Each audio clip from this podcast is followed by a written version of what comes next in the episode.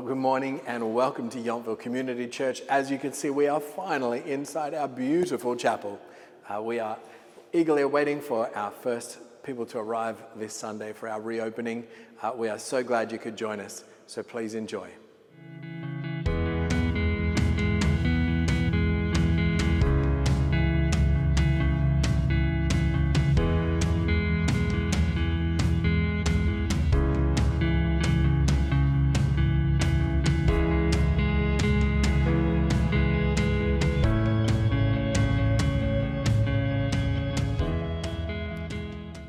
Well, we are here for our homecoming service, uh, our homecoming after a long period of being away from this building and, uh, and a long period of being away from one another because of COVID and the con- construction project.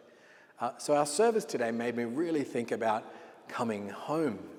I love traveling, um, but there's always something special about that moment of coming home at the end of your travels. Uh, for me, the feeling usually starts when you're on the airplane and the pilot says, uh, ladies and gentlemen, we are beginning our final descent into, well, whatever city you like. Uh, for me, it's often Sydney, uh, but I guess now San Francisco. Uh, ladies and gentlemen, we are beginning our final descent. And you know that you're almost home.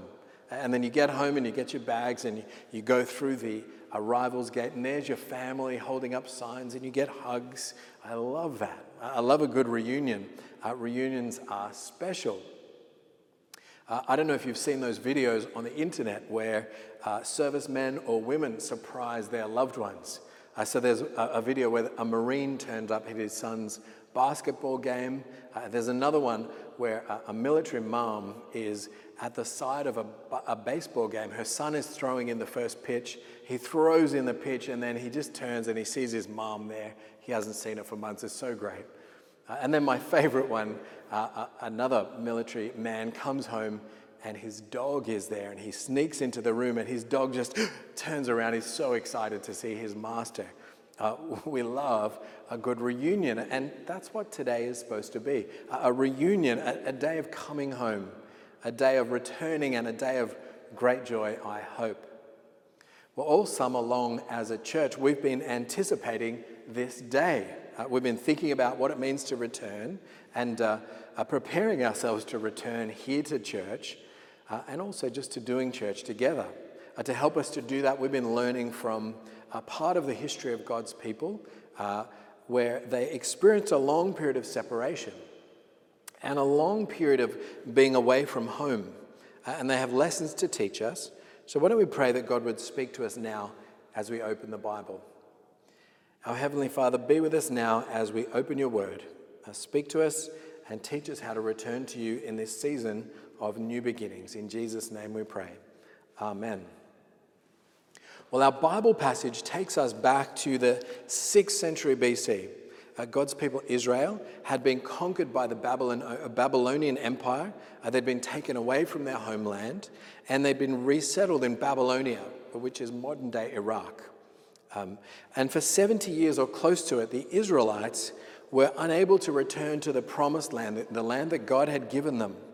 And perhaps worse, the Babylonians had destroyed the temple in Jerusalem. Uh, the symbol of God's presence with his people, it now lay in ruins.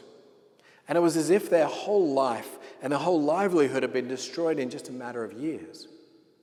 This was a dark period for God's people. But just like the sun rises every morning, the darkness didn't last forever. A new empire rose to power, uh, the Persians, uh, so they overthrew the Babylonians, and the Persian king allowed the Israelites to return home after 70 years in exile. But it wasn't a homecoming like we see in the videos. Uh, the Israelites came home to their country laid waste. Jerusalem was a pile of rubble, and the great temple of Solomon well, it lay in ruins. And the rubble and ruin was so bad that for 16 years, uh, the temple lay almost untouched, like a symbol of failure, right there in the midst of God's people. And that's where our Bible passage for today comes in. Uh, God speaks to a man named Haggai. Uh, by the way, I'm pretty sure he was Scottish with a name like that. Um, he wasn't really, of course. But God uses Haggai to bring this message of hope to his people, a message of hope among the ruins. This is what he says The word of the Lord came through the prophet Haggai. Speak to Zerubbabel, the governor of Judah, and to Joshua, son of the high priest, and to the remnant of the people, and ask them, Who of you is left who saw this house in its former glory? How does it look to you now? Does it not look like nothing? Haggai 2 1 to 3. Of course, our building doesn't look like nothing, it's actually beautifully renovated.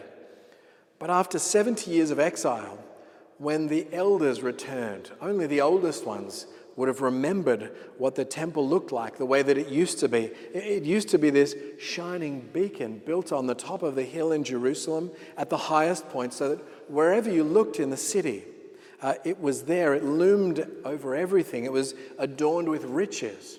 It was the focal point of the Jewish faith and religion. It was where the festivals took place, and everybody flocked twice or, or three times a year to go to the festivals. Some of you might remember when the church in the USA was like that, uh, in this country, a time when it seemed like everybody went to church and there was a church on every street corner, and the Sunday school classes literally had hundreds of kids in them, and church was just normal back then. But that's not normal anymore, is it? That's certainly not where we live. The San Francisco Bay Area actually has the least number of people in the entire country who are still connected to a church or actively involved in a church. And the Bay Area also has the highest number of people who've left church, of people who've walked away from church. And in some ways, the church today lies in ruins, like the temple in 520 BC. Its former glory seems to be gone. And many Christians, well, they throw up their hands and they say, Well, what can we do? It's too hard. How can we make headway in the least Christian area in the United States? Oh, well, listen to what God tells his people through the prophet Haggai. He says this He says, Be strong, all you people of the land, declares the Lord, and work, for I am with you, declares the Lord Almighty. Haggai 2, verse 4. Be strong and work. You see, it's not enough just to return, you have to rebuild. And we're lucky that somebody has rebuilt the physical church a building for us here, but the building is not the church. Uh, the church is God's people gathered together.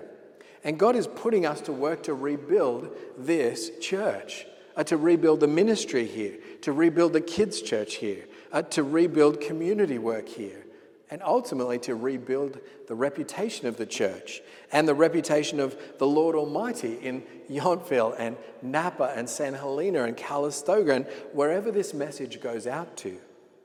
That's the mission of every church to make followers of Jesus Christ who help to build God's kingdom on earth as it is in heaven. So that's the first big idea from our passage today. God is sending us to work, He's sending us to rebuild his church. And that might seem like a daunting task, especially here of all places. But it's not a job that God wants us to do on our own. Uh, listen to the next part of the passage. Be strong, all you people of the land, declares the Lord, and work, for I am with you, declares the Lord.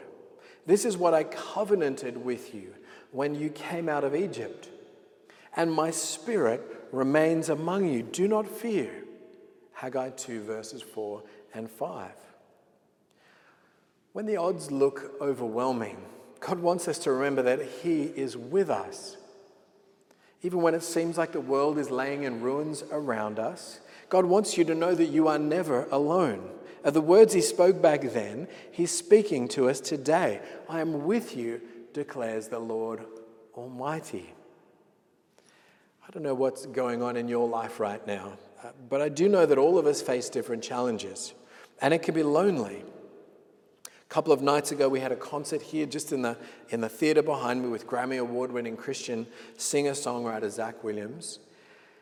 He uh, told the story of how he found himself, uh, he found his life crashing down around him. And in the middle of that difficult time, that's when he found Jesus. Uh, there was Jesus. That's how his song goes. And when he found Jesus, that's when he understood that we never walk alone when we're walking with God. God is always there for us, He's there in the fire, He's there in the flood, in the mountains and in, in the valleys. No matter what is going on in your life, God is with us. Just like He was with His people when He brought them out of slavery in Egypt and He led them through the Red Sea on dry land, He made the waters part. God has promised to do the same in every generation. This is what I covenanted with you, says God. It's God's solemn vow and promise. It's his contract that he committed to. It's an unbreakable agreement to be with his people always. And so, even though the physical temple was destroyed, God's spirit remained with his people. And the same is true today. Even if the church looks like it is in ruins, God has not left the building. He is with us by his Holy Spirit, just like Jesus promised. And surely I'm with you always to the very end of the age. Matthew 28, verse 20. And so that brings us to our second big idea, which is that no matter how things look right now, there is greater glory to come. You might have noticed from my accent that I'm not originally Australian. Uh, not originally from around here anyway. I was born in Sydney, Australia, and I lived there all of my life until God called me to pastor this church uh, almost two years ago. A part of the hiring process was that the board invited my whole family to come and visit for three weeks uh, back in April of 2019, just in time for Easter.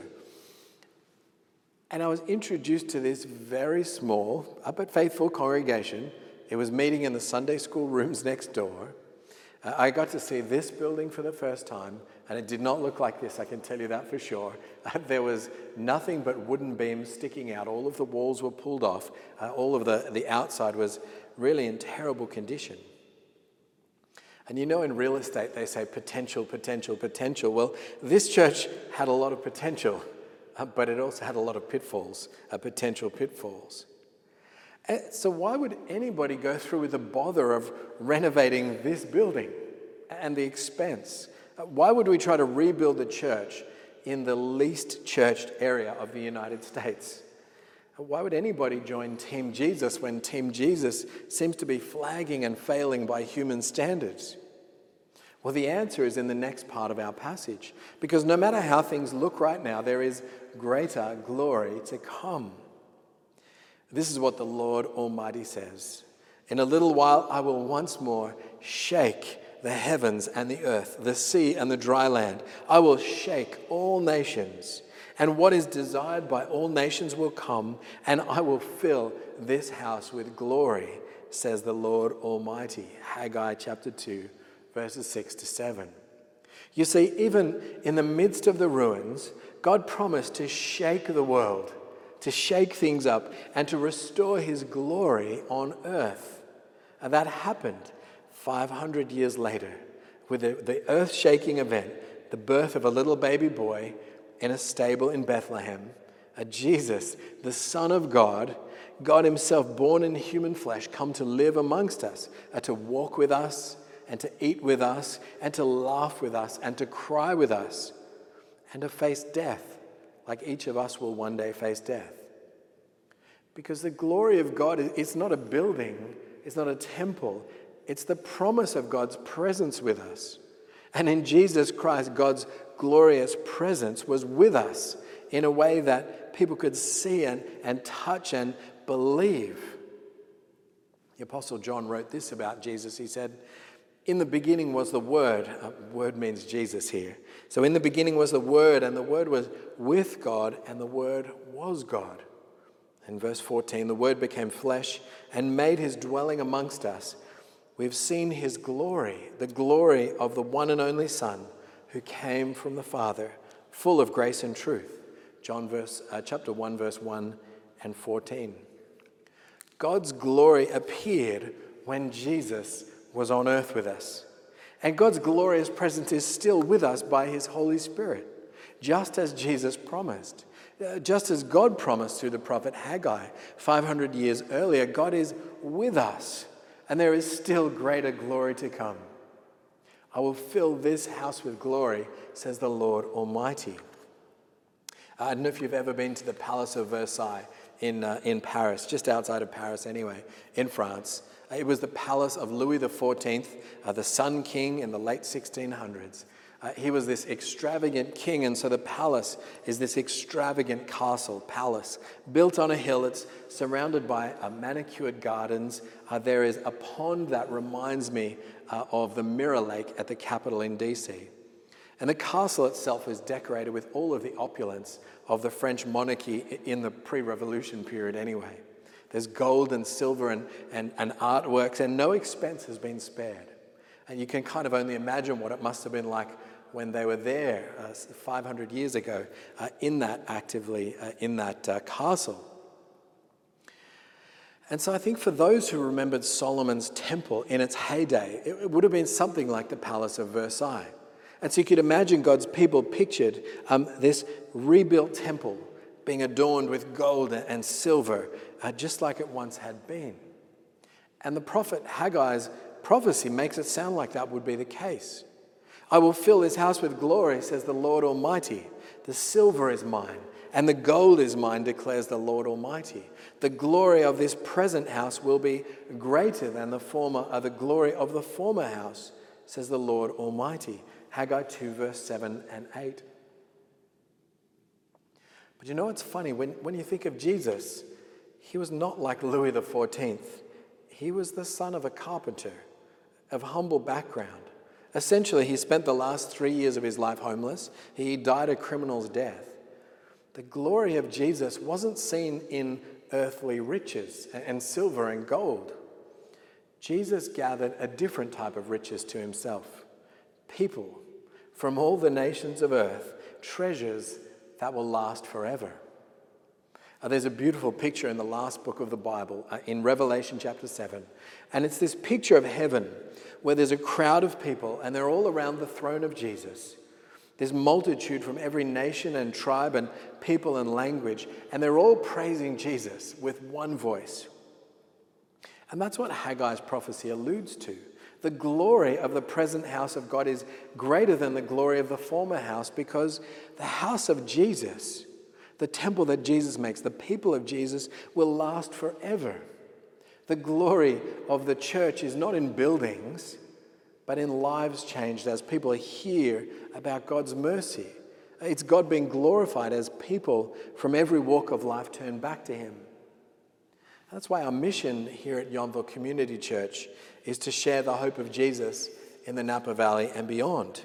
We are part of God's mission to fill this house with glory, up to bring in the treasures, to bring in the silver and gold, to, to gather those precious treasures that God has placed in the communities around us um, to his people who, who maybe don't even know Jesus yet. God is sending us into the communities here to gather those precious treasures. It's, it's, it's our task to seek for those precious treasures and to pray for them and engage them in spiritual conversation, uh, to gently share the hope that we have of eternal life in Jesus alone.